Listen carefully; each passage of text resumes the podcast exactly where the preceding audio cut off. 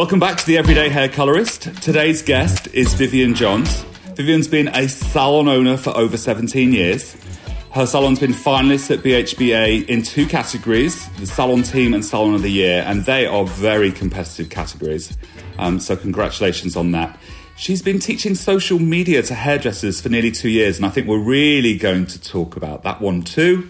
And then another interesting piece, if there could be any more, is that she's part of the hair.com team. So, welcome, Vivian. How are you? I'm very good, Jack. Thank you so much for inviting me on. Well, it's an absolute pleasure. I mean, we chat all the time on Instagram, so I'm like, let's share the love. Yeah, we do. It's funny, isn't it? How many Instagram friends we have. But I actually met you at the BHBA's. Was it last year? It, it was last year. Very. Was it last year? Yes, last it was. year. I think I was quite drunk last we year. We all the... were drunk. We all were. That's the whole point of those events, isn't it? To all get together. But unfortunately, this year we haven't really been able to do that. So no, it's been a bit no, we've been doing year. it. It's been sad, but it's also been an interesting year, and I think we can talk about that more. I mean, it's definitely been a year of di- the year of digital, hasn't it? for it? Sure, yes, for sure, for sure. Um, but Vivian, before we jump into like the the twenty first century, Let's go back. I mean, you know, let's go back and how did hairdressing? How did you get into hairdressing? So I started hairdressing when I was quite young. We, um, as a family, moved to the UK from Ireland when I was only fifteen, right. and I started hairdressing in Birmingham. Um, I actually started working at Umberto Giannini's first in Birmingham, okay, which yeah. was amazing. What a like, what an amazing place to start hairdressing. I didn't even know I was walking into this salon. I just walked in and asked, did they have any jobs? And it was Lisa Shepherd who was like interviewed me. You know, wow. so it was incredible. What a great yeah. place to start. And from there, I went back to um, Dublin because I always told my mum I was going back. So you can't keep so, me here. So you you're in Birmingham. Yeah. You're training. Did you do your complete training there? No, I went and finished it in Dublin in Toni and Guy. Right. Where okay. I worked worked there, and then when I was 22, we moved to Cornwall because we had a little baby and we wanted to have a bit of more, you know, beach style, lifestyle, countryside. So we moved to Cornwall and that's where I met Nadine, who became my business partner in Hunter and Walsh. So we opened Hunter and Walsh in 2003. Wow, so you, that, that's all pretty quick then, isn't it? So you start your training in Birmingham, you go back to Ireland, finish that, and then the next thing, you know, you're in Cornwall, you've got a baby, yeah, and you you've opened a salon. Yeah, and I was 25. Wow. Yeah, so young to do that, isn't it? But I think the great thing about doing thing that I always say this to people who don't really understand the hairdressing industry. You start at 16.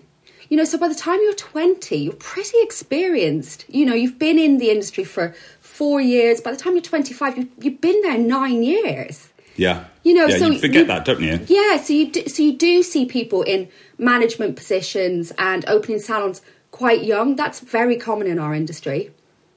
I can remember many, many, many moons ago, you know, when the dinosaurs were still walking amongst us. I can remember sat at a, a little local show and they were asking how long you'd been in the industry, and you know I'd been in it maybe three or four years, and I can remember one of my co-workers said twelve years, and I thought, oh God, that's old. and here I and here I am, thirty-eight years into it. I mean, it's just it's a fascinating industry, isn't it? It is, and it's ever changing, and you can really go in any direction. So Yeah. I mean, I never really planned out to be a salon owner. That wasn't kind of what was on my radar. But when we, when I moved to Cornwall, there just wasn't the type of salon that I was used to working in. And Well, you started off at in two very strong salons. yeah. Yeah. And then obviously I moved to Cornwall and it was very small, kind of family run salons, which is beautiful, but it just kind of lacked what I liked about the industry, which was a bit more of that kind of high end go getter, lots of education going on, up and down to London. So myself and Nadine, we decided that we would open our own place and make that happen. Yeah. I love that attitude as well. That's I love that make it happen attitude. Yeah. And, you know, so from there, so we've been in business for 17 years. And it hasn't all been plain sailing. Of course it hasn't. You know, it's it's been a lot of big ups and big downs and you know, for many years in the middle it was tough, but over the last few years it's absolutely it has grown and grown and grown, and the salon is doing really well despite lockdowns and despite COVID, and you know, it's still it's still up there, so it's really good. It's really positive. And how many people have you got working for you? In total, there is 14 in the salon, 10 stylists, nine stylists, I should say, and then five supporting staff. So it's quite big wow. for yeah, a small good town. size. Yeah. Good size. I mean, we're in Penzance, Jack, which is like six miles from Land's End. Well, I'm going to have to say I don't. I've never been to Penzance. No, it's very far away. Yeah. you know, you, it's pretty far from where you are. But I do love Cornwall, though. It's Yeah. a beautiful part of the world. What's it like? What's it like managing that many people? How do you how do you how do you navigate that? Because quite often on this podcast we talk about running teams and developing teams, which are it's, I think it's so important in the industry. But I know that I couldn't manage a team. I've got no patience for anything like that at yeah. all. It, it is it is hard and it's not something that you are I don't think anybody's naturally able to do it's something you learn over the years you make a lot of mistakes and you learn from your mistakes along the way but I mm. think for myself and Nadine we put a lot of systems in place so that really kind of it's quite boring to put systems in place, but what it does is it kind of takes a lot of the blame away. So it's a bit like, can I have another Saturday off? I've already had four off this year. No, sorry, it's written down in the staff handbook Contract, that you can't. It's not my fault, it's just the policy, you know. So when you kind of, when everything's written down and it's more clear, I think that really helps to manage a team. And I remember when I was working in Toni and Guy in Dublin, and I was probably 19, and I asked for an extra Saturday off, and they said no. And I remember thinking, how awful! Like, how could they not let you do it? And it was to go to a friend's wedding. But then when you've got a team of however many were in Ireland, then probably a hundred or more, you can't say yes to one. No, you can't say you well because everyone will be saying, "Can I have the Saturday off? Can I have the Exactly. Saturday off?" Exactly. So it's once you get these like really strong guidelines in place about how your salon operates and you stick to them, it really is the only fair way of managing a team. Hmm. You know, it's the way it is. But then we offer a lot of flexibility as well. So we have done this for years where every one of our team members is allowed to, and not everybody does, they're allowed to have every other Saturday off. So, Yeah. you know, we realise that one of the things that people hate about hairdressing is having to work Saturdays. So we actually give them flexibility to work every other Saturday if they want. And like I said, not everybody does. No, they don't. But it, I don't think it's the changing face. I think that of hairdressing because certainly when I trained, Saturday was the key day. It was the busy day, and everyone had to work it. So you never got a weekend. I, it was a Sunday and a Monday, and that's Yeah. in fact my whole life. Sundays and Mondays have been my days off. Yeah. But I think that the way in which people, the, the everyday working people, even before COVID, uh, it's changed. And so Monday can be as busy as Saturday. It just Yeah. depends how you market yourself, doesn't it? It does, absolutely. Because most people in every industry have got flexible working hours. So we found that, yes, Saturday is not our busiest day anymore because there's usually only half the team in. But it's meant that the other days, like Fridays and Tuesdays, are much busier. Yeah, yeah, it's like that at Paul Edmonds. So I mean, I I just I can't quite get my head round not working a Saturday, but I also realise that you know I don't have any kids.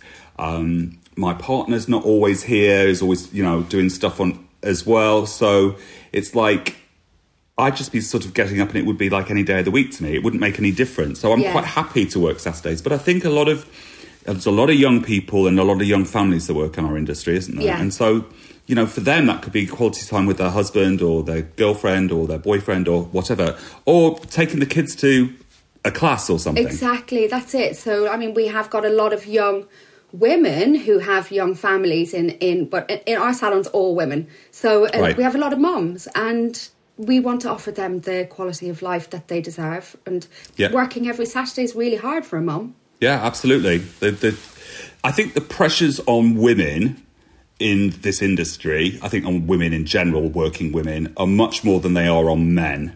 Yeah. Um, somehow men can absolve themselves of those kind of responsibilities, and that's even in the press at the moment. That seems to be worse, yeah. getting worse. Yeah, I agree. how did you learn to put systems in place? Was it complete failings all the time, or was it learned curves, or did you set out to f- understand it? Yeah, so it was. We struck lucky, I would say, for the first seven years where we just were failing, but we didn't know. You know, we were Yeah. still kind of bringing in a lot of money, but we didn't realize we were failing. We had quite a high turnover of apprentices, um, and we didn't really know or even really stop to think why. And Yes. it wasn't until the business really, really hit a real hard patch, financially difficult time, where we had to really, we stripped back. So going into these financial difficulties puts you in a position where you have to look at what you're spending and you have to look at what's happening in your business. So it put us into a situation where we had to do something. And actually, we st- we got some business coaches. So we Yeah. started working with the business coach. Do you know nobody teaches you how to do business in in our Nobody. industry? Nobody. I couldn't agree more. You know, it's so important. I think there's like a brief module in level three. I think you can go on to do level four and it's another little module about business. But I think that there has to be so much more business added onto a hairdressing apprenticeship, even if it's just down to how to market yourself on social media or how to manage your money or how to, you know, if you are going to open a business, how you do that. You know, Mm, so think- skipped over massively. Uh, uh, many many years ago, my friend Nancy Braun, who's been on this podcast, said that it's some it was somehow wrong that we didn't teach hairdressers about money. I mean, a lot of people come into hairdressing and have not been exposed to money, and you can make a lot of cash in it, and you can fritter it all away, Mm-hmm. and. You, you know, you see a lot of the young kids and they're buying all the goods, but Oh my how much money they've got in the bank account? Yeah, me too. that was me. You know, I had no clue either. And um, when we opened the business, financially, we were doing so well. Like we were, we were living it up. let it rain, let it rain. totally. Yeah. But you know, then when when it really got to the point where we had to had to look at what we were doing, then well, it was hard to get Was- used to spending normal that- amounts of money. Was that the recession, the last recession that we had? Um, we kind of did okay through the last recession. It was more down to we had another business partner and he left, so Right. it would kind of left the business in a bit of a rocky situation where Hmm. we ended up having to dissolve our first, you know, our first business and then start a new one. So there was stuff that had gone on behind the scenes, yeah. you know. Yeah. Lots of lessons learned there, I'm oh sure. yeah. Oh, loads of lessons learned. but it definitely made us so much better at everything in the business, really, from down to managing your stock, buying only what you need, you know, that kind of stuff. Buying what you need, that's a big thing. I think that's a huge thing, isn't it? Because everyone's like, I need, I need, I need, I need. And you can hear it in the staff room. We need to get this, we need to get that. But people don't understand. Uh, there was a great post um, by Harriet Stokes the other day about the cost of a service. Yeah. And, it, you know, the time, the product, the hourly rate, you know, the VAT, if you have to pay that. I mean, there are so many things that goes into a, into a price structure. And quite often, I think people well, you'll know this too from talking to hairdressers. I'd be on a course and somebody said, "Well, I only charge forty pounds for a colour correction," and I'm like, Yeah. how is that possible?" It's not possible. And it's not possible. And I think that this this new recession that we're in, these, these difficult times, people are going to really struggle and have to reevaluate and look, aren't they? Yeah, absolutely. Um, I think one of the things that obviously I teach social media, but in in the social media teaching, I talk about your perfect guest, and that's always my big opening start is perfect guest, perfect guest. But when we figured out the perfect guest for social media, actually what it did was when we figured out who who our perfect guest was in the salon, it stopped us buying things that our perfect guest wouldn't have. So as an example, I mean in the eh, where we are in Cornwall, our perfect guest is a mum. She likes natural things. She's eco-friendly. She loves plastic-free. So for us, getting in a crazy color range it doesn't suit our perfect guest. And how many times have we had a rep walk into the salon, bowl us over with this great new treatment, service, product, whatever? We buy it in its hundreds, and then we can't move it off the shelf because our guest doesn't want it. Yes. You know, so you have to know who who's your salon, who's your business for, who's using it, and knowing that actually cut out a hell of a lot of wastage for us. Yeah, well, it would do, wouldn't it? Because Yeah. I mean, the rep's job is to sell. That that product company's their job is to sell. It's our job, I think, to sell the services to the clients. But if, like you say, your perfect guest, if she, if you've bought a ton of Vivids in, and it's only Hmm. six percent of the market anyway. I mean, the obsession with Vivids, I'm not quite sure about. I think it's hair, it's a hairdressing obsession, not a Yeah. client obsession. Um, but you buy a ton of Vivids, they will just sit there forever. Yeah, and we've done that a million times. Like when we moved into our most recent premises, we moved all the stock obviously from one premises to the other, and we were moving these boxes of stock that were just covered in dust that we'd bought and probably spent hundreds of pounds on, more than mm. hundreds, probably thousands. And we'd been and we just moved them from one shop to another and they're never going to get used by our perfect No. guests. They don't want them. No, I love the way you explain that in such simple, simple terms. I mean, it's so eloquently put that it just. I'm going to use that perfect guest analogy Good. a lot of the time. It's for me, it, reds. I mean, I love a copper and everything, but I could go months without putting a red in the hair. I always think the red shelf. It's like, well, what's that there for? I mean, I need. I've so commercial. I'm like, I need some golds. I need some golden coppers. I need tons of neutralizing because I spend my day neutralizing or subduing. That's all I ever do, it seems. Um, and so you walk into some salons and they've got everything, and I'm like, who uses all of that? Nobody does. So it's No. such a false investment, isn't it? Like when you Mm. think if you've if you look at your shelves today and you think about your perfect guest and if you've got something that's sitting on your shelf then it's been there a year, that needs to just go. You need to either like sell it off at cost price or just move it on on some sort of sale ba- bargain bucket in the salon or give it away to people for free. Whatever it is, there's no point in having thousands of pounds sitting on the shelf. No. And there's no point buying thousands of pounds worth of it. I always do that little test with my finger, that Mrs. Bouquet test, where I go across with a white glove. And you, if, it's, if the product's got loads of dust on the top of it, I'm like, well, what's the point of it being here? Yeah, and we used to always feel like, especially in the colour dispensary, like the reds, exactly like you were saying, you know, your deep purples and things like that. We always had like five or six of them at any one time.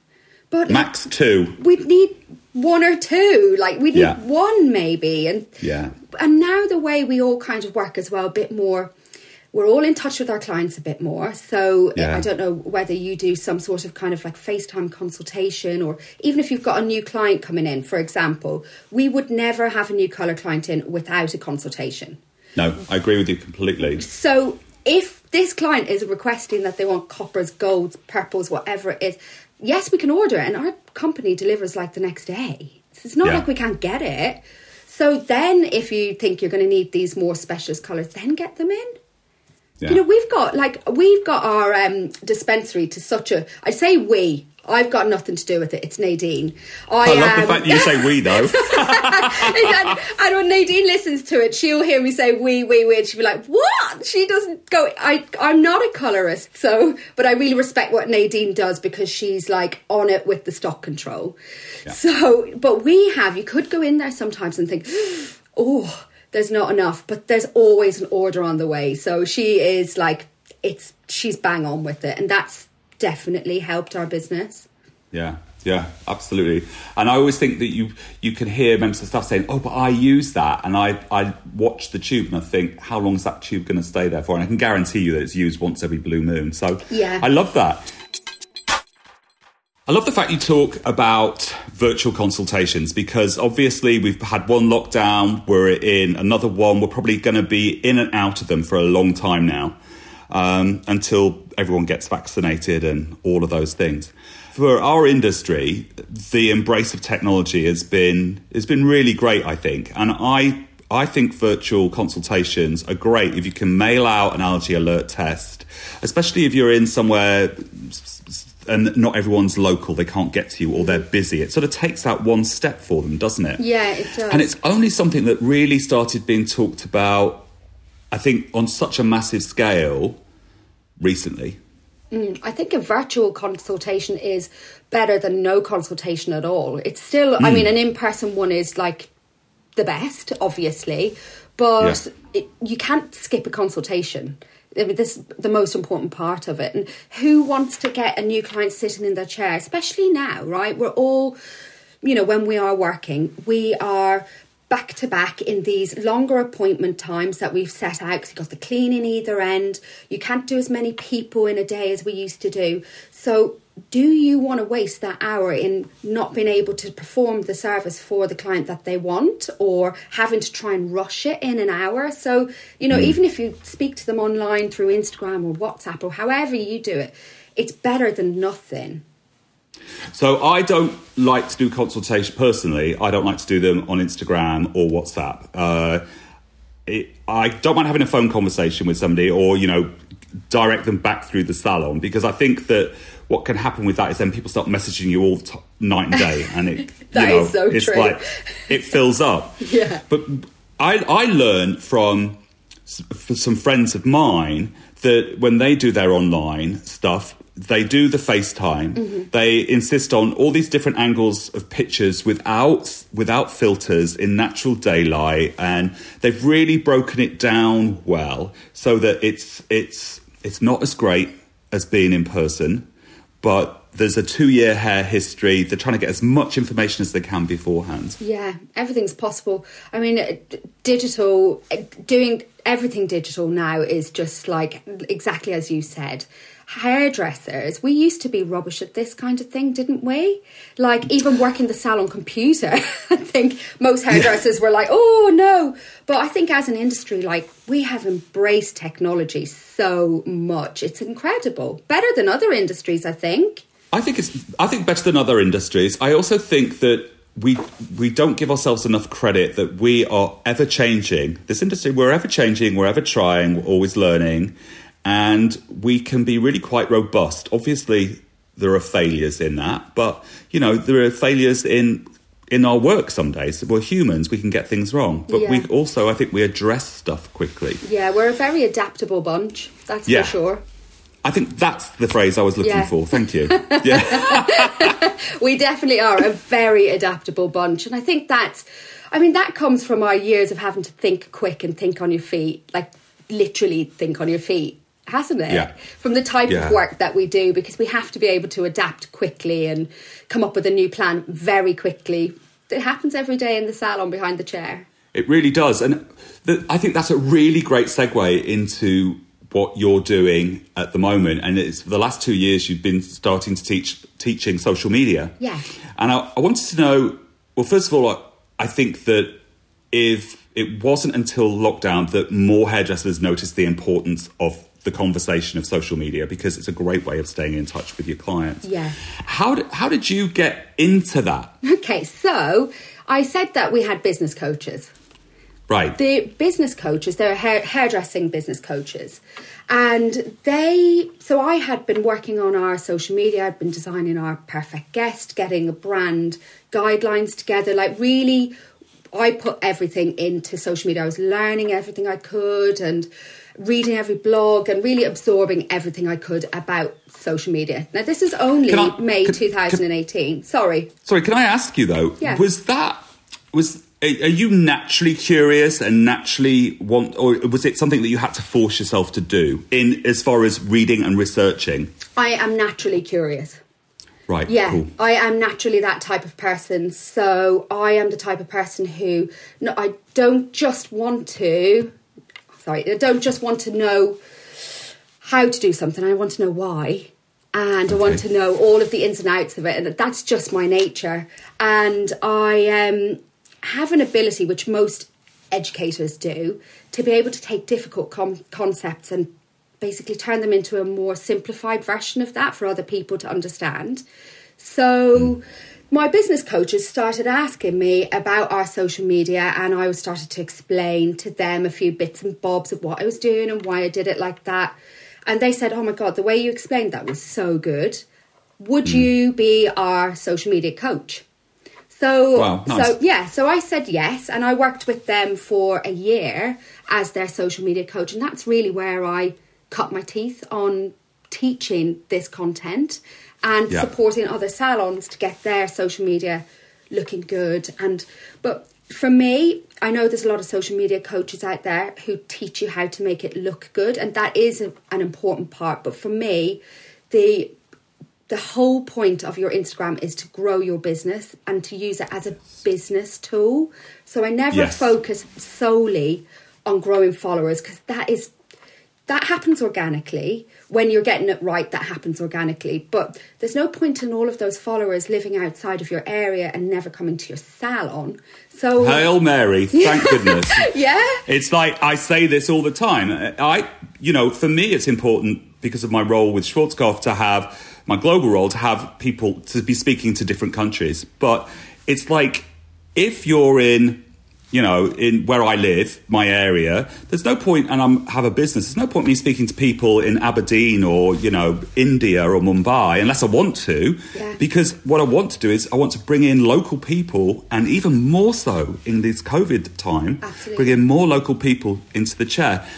And I also wanted to say to you, Vivian, that it is not every educator that takes things and simplifies them. I think that's a true gift, by the way. Oh, that's good. Yes, I do have that gift. So and Yeah. and also because I really love teaching this and I love the light bulb moments for people because when they go onto Instagram first they sign up and they think that the aim of the game is to grow that number at the top of the page and it's not that and once I can give them the freedom to not keep looking at that number then they realize that they've got something really powerful in their hand Yes. to actually connect with people in their local community. Yes. So I so I did um, a couple of days boot camp this week, and Yes, because it's it's the fir- it's the first, isn't it? Yes. Yeah. Congratulations yeah, on that. no, thank you so much. So yeah, so I've got courses running all the time, and this is just my little boot camp course that I did this week. So people ask, I explain about hashtags because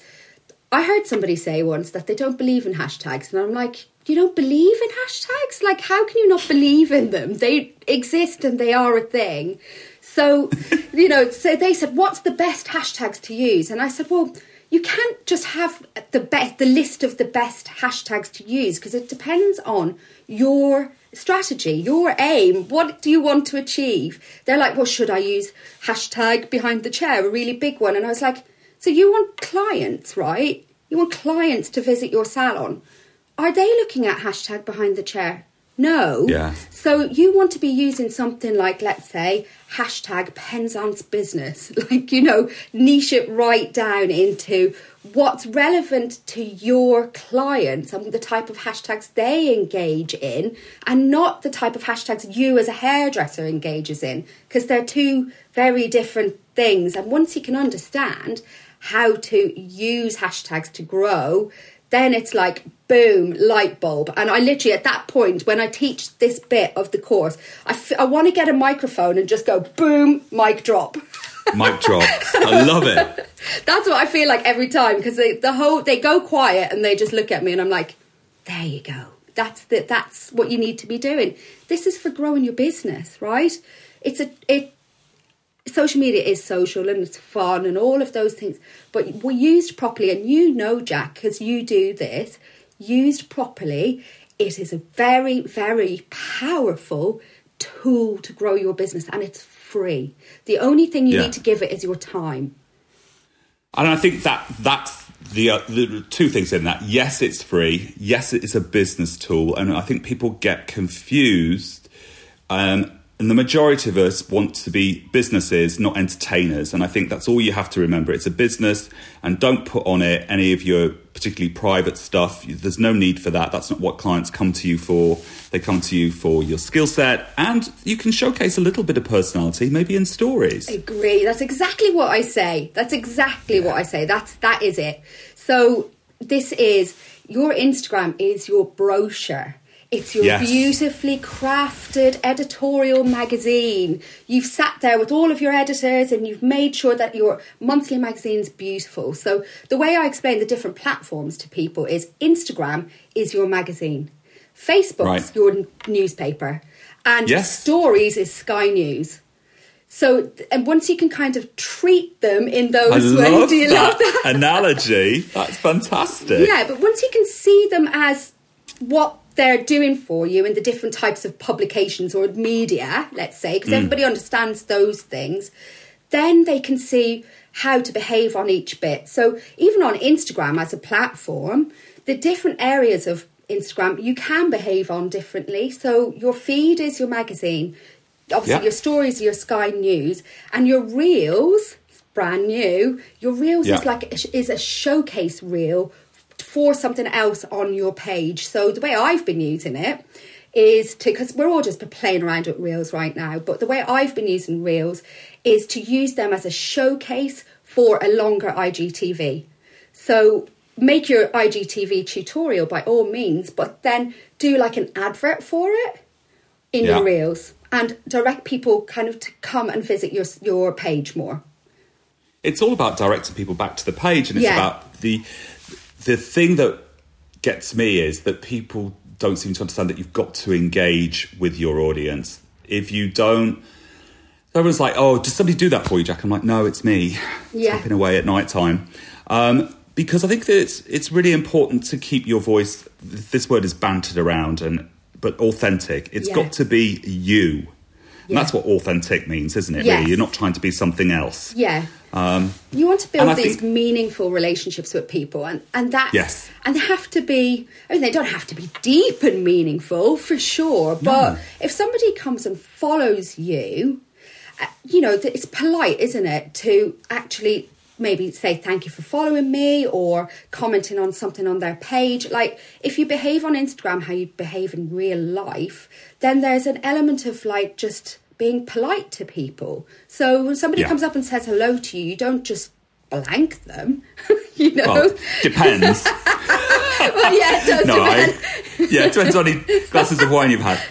No, I agree with you, but I also think if for a small business, I think it's important to follow that person back yeah, for sure. because you you want to be commenting. If it's a client that's followed you, you definitely want to follow that client. Yeah. You want to be able to say, "Oh, you're looking great," or "Oh, you know, blah blah blah," because it's a way in which you can stay in touch. Yeah, absolutely. You can really get to know people as well before they even come to your salon. So you're building like familiarity and trust. Mm. And I can't tell you how many times people have come into our salon and said, like, I feel like I already know you because we do a lot of meet the team type of things. We we actually present the team quite often because it builds this human brand.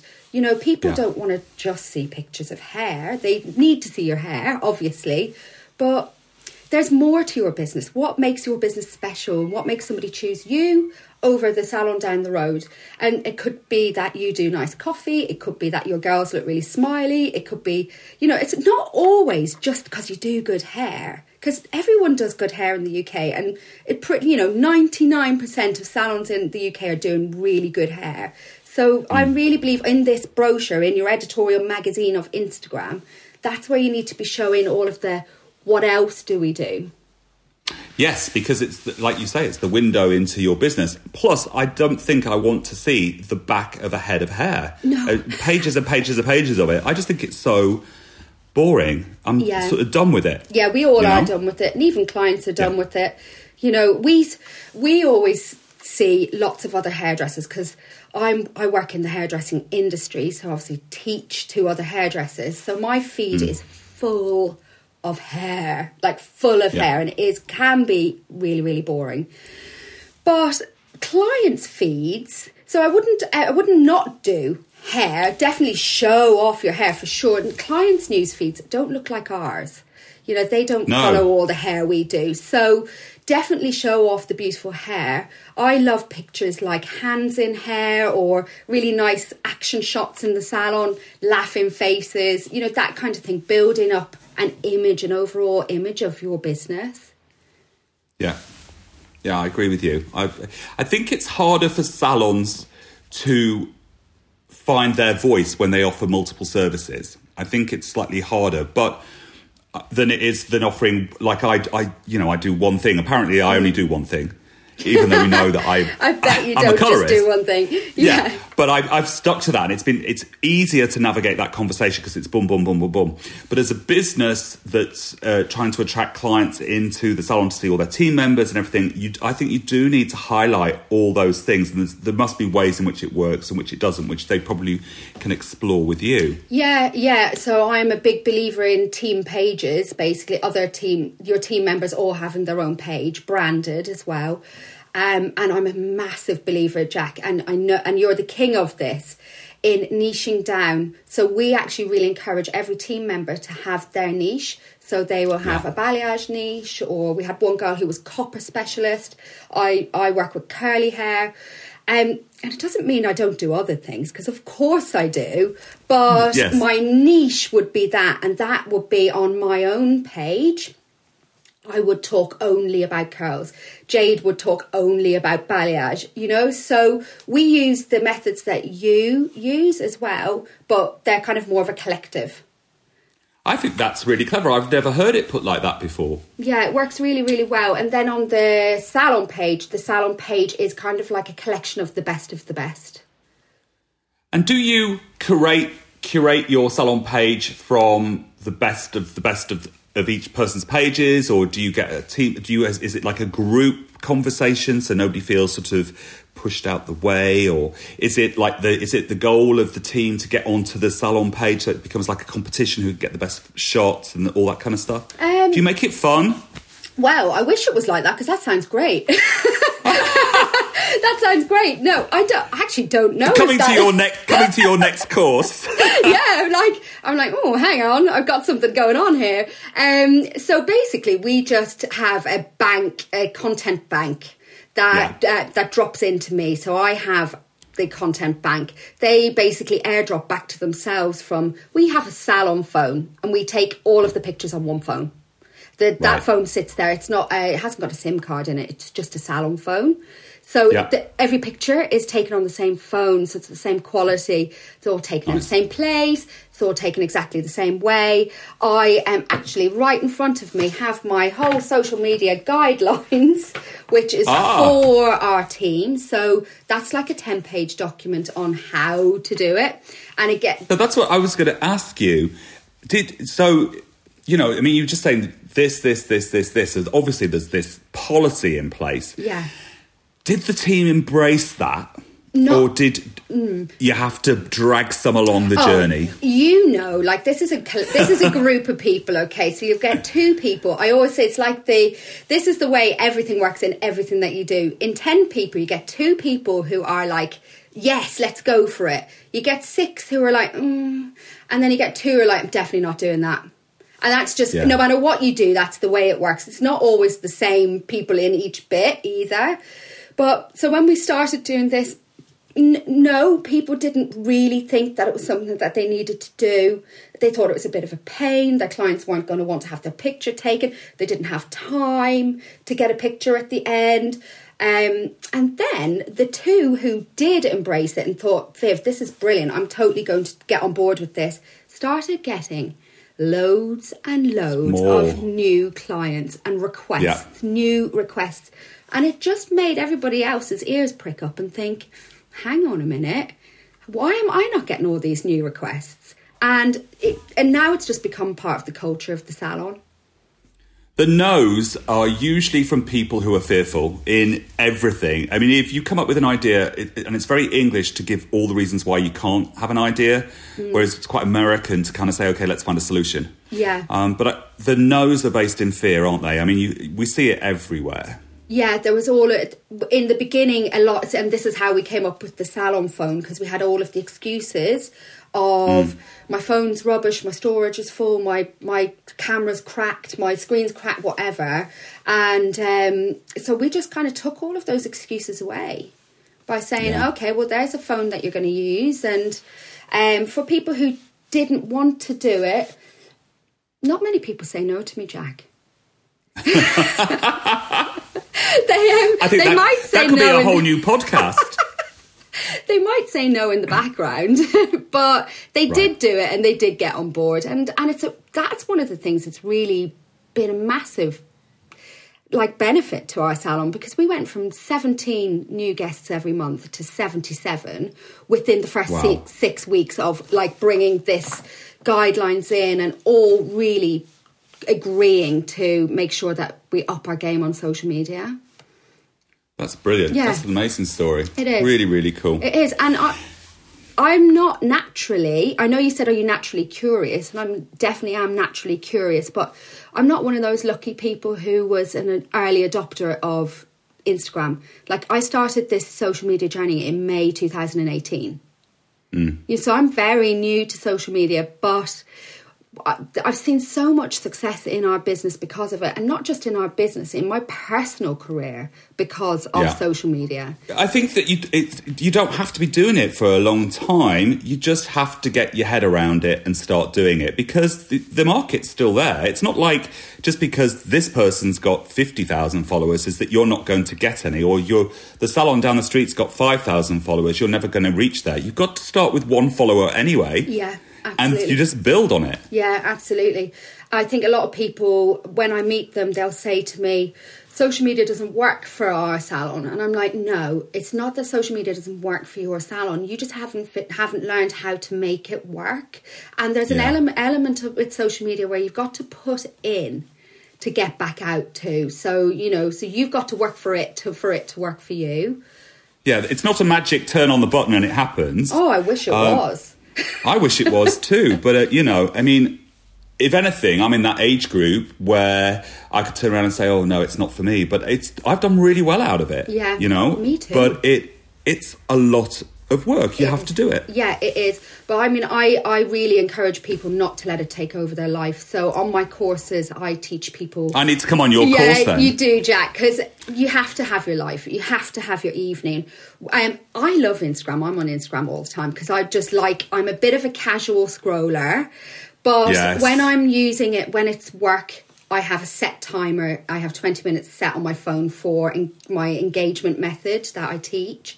So I, I do my engagement method for 20 minutes. That's my business. That's nobody wants to do work for any longer than they have to. So my 20 minutes timer is set and I don't let myself get distracted. I do it then. And then if you want to scroll for fun, scroll for fun afterwards. But you have to treat it like a business tool. yes, I think that's where people are getting confused. Like, it, it, you can grow your business through Instagram. You can. It is totally possible if you know the methods and treat it like a business tool. Right, I'm definitely booking in with you on that one then because I get things like I'm going to throw that bloody phone out the window if you don't put it down. I get that Oh yeah! all the time. oh my god! Well, when I started back in May 2018, I tell you what, I was that close to divorce. My social media was so good, but I think I was going to be handed a brown envelope with some divorce papers in it because my husband Yeah. was sick to death of it because I, I didn't manage it then. I didn't Yeah. manage it like I do now. So I've learned. So I've learned a lot of really good ways to manage it. I turned off every single notification on mine. So I, you know, unless I'm actually on it, I I turn my phone to the screens down. At nine o'clock, the phone is actually cut off, so nobody can call me Yeah. after nine o'clock. I don't take any calls after then. So there are there are ways in which I try, but you know, I mean, I'm just I'm an addict. Yeah. I'm going to be on a a twelve step program. Well, I have a 12 week course. There you go. But it doesn't We're get it doesn't sync. it doesn't get you off social media. gets you on. It gets you more hooked. Yeah, brilliant. I that's great, great information out there. And also for everyone that's listening, if you go to Vivian's page, you actually see that she's got loads of free tips on there as well, which is really, really interesting. So uh, have a look. What's the Instagram handle, Vivian? It's Vivian Johns underscore. Vivian Johns underscore. There you go. We'll put that in the bio for you down there.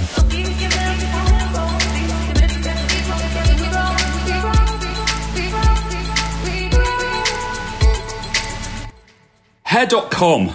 What is hair.com? What are you doing in hair.com? I mean, I- I'm seeing it everywhere. I not quite clear what it is, but I think I am. Can you tell me?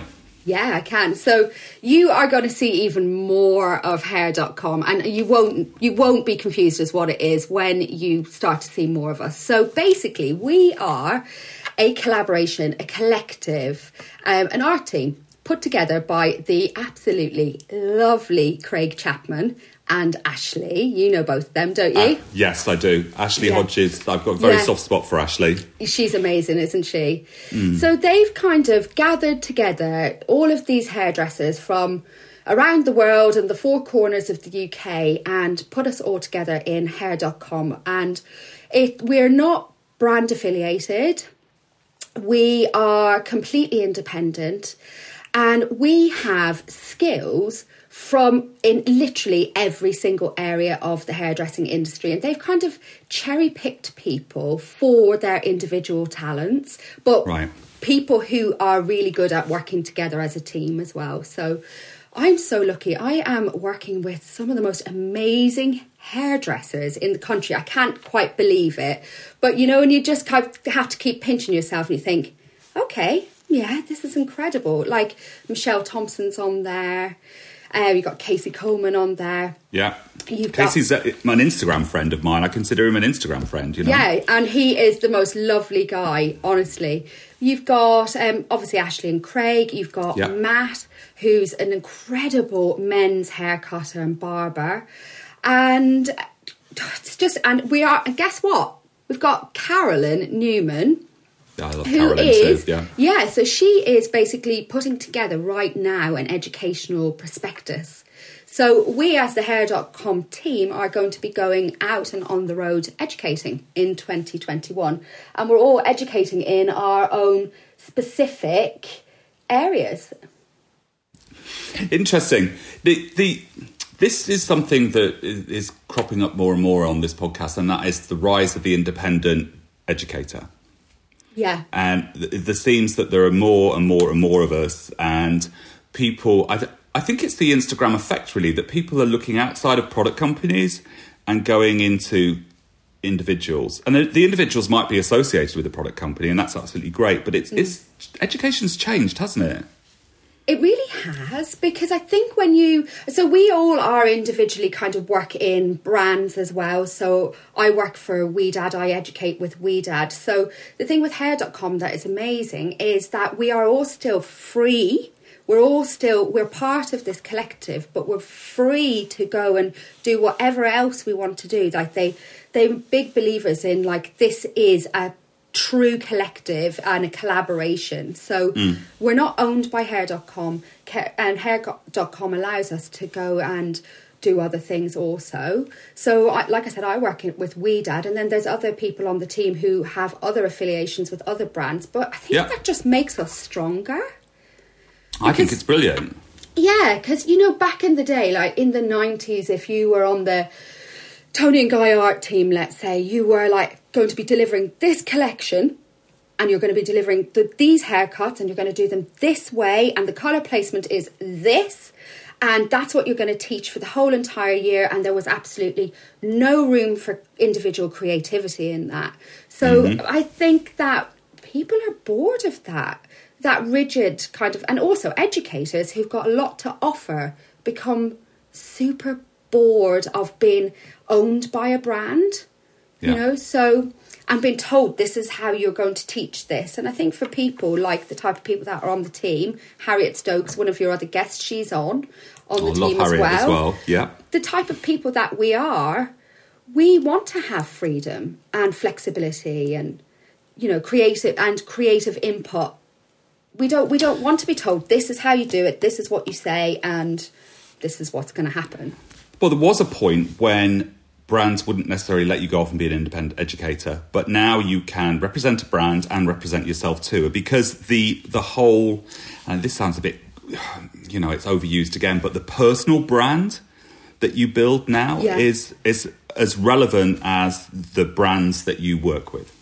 Absolutely. I couldn't agree more because like I think brands have had to brands were slow to come to catch up with this idea though, mm. weren't they? They definitely mm. were. But now, so where bra- we would be waiting for brands to kind of, or maybe we might go and approach a brand and say, I'd really like to come and educate for you. And then they'd go away and think about it, and you'd wait and think, am, am I going to get this gig or not? Now, because you can build such a strong personal brand on Instagram, they come looking for you. Yes. Like it's Yeah. totally the tables has, have turned. The actual, the individuals have got more power and control over what they do, when they do it, and how they do it than the brands do anymore. The brands have to kind of bend to us a little bit more now, I think. I think I think the, the, the, the, this is an interesting one because I think that this is my own personal belief on this. I think that educators who have been sort of run through that professional system, uh, if they can maneuver into an Instagram world, they can deliver great education in a new way of communicating it. But if and that they can make it more personal. But if uh, somebody who's been great on Instagram, possibly but that has no professional education experience, that when they deliver a class, a lot of the people that come to it can be disappointed by it. And we only have to look at the USA market to understand that the USA market is always ahead of us, it seems. That the there was this rise of the independents, and then there was a backlash against some of them, and then what you're left with is strength. Yeah. Yeah. Yeah, I think so. I think educators, freelance educators, I, I I definitely agree with what you're saying. I think the best ones are the ones who've had almost a foot in both camps. So they've Yes. got slightly one foot in corporate, just so you understand it. And there's nothing wrong with corporate because they're their training to make you a really good educator is incredible Yeah. and to actually learn the learn how to teach is is really good so yeah just being you know instagram famous and deciding you're going to teach i totally get where you're coming from because it doesn't necessarily mean that you're going to be able to deliver a good class Yes, and that. Yeah. So I love, I love the independence. I'm a huge supporter of of everyone that's doing that. My only concern is is that I I worry about standards of delivering good commercial education. And I'm not, um, you know, I'm not saying by association that I worry about you in that or anything, but what I'm saying is that sometimes I'm like, oh, you know, and I'll see things, I'll be like, oh, and, and also I suppose I need to. Um, yeah, I, I need to be open to different ways of approaching things too, because that's the way you learn. Yeah, I think there's a, a lot of colour educators now who teach their methods um, and nece- don't necessarily teach the why. And um, and I think that might leave people in a situation back in the salon where they've got the method, it hasn't quite worked out, and they they, they don't know why, and then because they don't know why, they don't know how to fix it. Yes. So I think for sure I agree, but I, I guess do you know, I guess it's horses for courses as well, because you know people will find the type of educator that they want, and sometimes they will cast their net wide and go on courses that they're a bit like, oh, that didn't really work, Work. for me or whatever. And but then somebody else might go on that same person's course, and all they need to know is the methods Yeah. and they might think it's amazing. So in a way, it is it is horses for courses, isn't it? and it's a whole new world out there, isn't it? So, I Yeah. mean, it's a whole new world out there, and in a new world, some things work and some things don't. Absolutely, absolutely. There's so much digital education now, and I think this is this is one thing that for hair.com, why you haven't actually seen our education program yet is because we are going to be delivering it in person. We there there may be we're talking a little bit maybe about the social media side of things being digital because Yeah. be- between Casey Coleman, Harriet Stokes, and myself, we are putting together a party package social media party time basically. But we may we may do that online but we still feel like that would be better in person. I do all my classes in lo- online um, and digitally but i think for hair.com the the feeling of that collective for us will be more about when we can actually stand in a room with other people. Yeah. that's the type of people we all are. I think most of us hairdressers, it's lovely to be in the room, and it's a different learning experience in the room to how it is online. yeah Um, and th- there's there's something about like I'm doing it now. I'm like looking, pointing my eyes, pointing at you, and it's not like a crazy person, everyone, but just sort of like is like a gesticulating. and- no it is you're like a crazy person and you you can't do that digitally because you know unless it's a Zoom. I mean, certainly when I'm doing an Instagram live, I can't see the two thousand people or anything like that. It's impossible. Um, Yeah. And so I think th- there's there's all different ways of approaching it, but I Yeah. love in person. I love Yeah. in person. What I teach, it it can be taught so well online. In fact, Hmm. It, it actually what the what I teach works really, really well online because I sit and it's very interactive. So I do all of my courses on a Facebook Live. So it's Yeah. in, in private Facebook groups. And I sit and I talk, and it's quite conversational, and they'll ask me questions. And I feel like I spend every Monday night with this group. So I have a, a coaching group that's going on at the moment. These are my 12 week courses. And honestly, I get to know them so well. Like, I don't know their faces, so I've never seen their faces, but I get to know them and their business. And it's, I love that. That works really well for me. That wouldn't work st- they're necessarily quite to. intimate, though, aren't they? Uh, yeah, yeah. So they're quite a small group. This group is Yeah. 66 people. That's not too intimate. That's It's not that's too big group. intimate. No, I Yeah. mean, but you, I could have up to 200. I find Yeah. the sweet spot is is I did a lot of courses last lockdown. One of them I had uh, 230 people on it, and that was too many Yeah. because I couldn't keep up with the questions. I couldn't keep up with the interaction. And I felt just overwhelmed by it. But I think for me, the perfect number on a digital course is 120. That's Oh, wow. like beautiful yeah because when you have when you have 120 people who are doing your your online course 120 people don't turn up so my lives are saved on the facebook group for seven Of course, days they tune in later. Yeah. yeah. so they can watch it on catch up. So when you have 120, you normally get around 80 people turn up. And that is like the nicest amount of people to talk to because it's chatty, it's interactive, it's it's just really fun. I find that really good. So I always kind of like for my 12 week courses, for the one that starts in January, my aim is 100 people up to 120 um but i'm going to be super selective about who i take right. I, I want people to commit to it. I don't want to work with people who are going to do four weeks and then be like, oh, you know, Yeah. so So, uh, uh, my friend Carrie, who has helped me so much, it's the same the same kind of thing. It's like if the person isn't super committed to it, then there is there is no point in bothering with it because it's you know what's the point? Yeah. And then I always feel like if they aren't super committed to it, they've spent a lot of money on it, they've done the 12 weeks and they didn't commit to it.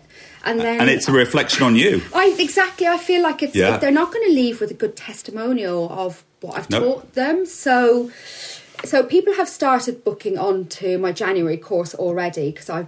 I'm on the marketing tra- cam- campaign right now for this. so people have started booking on it.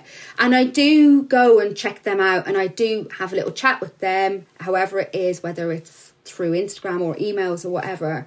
And I do just try and find out a little bit more about them you know mm. so so far i've been lucky i haven't had to tell anybody no just yet but when i get to the further end and i'm going to be my numbers are coming to the l- most limited then i'm going to be like having a look and thinking sorry no Um, and she does say no, everyone. She's told me no about three times through this conversation today. So. Um, and finally, I mean, just a great chat today. But finally, what are Little Mix as fantastic as they seem? yeah yeah they really are Yeah? yeah I they mean, I really keep- are I keep going, hey Siri, play Little Mix.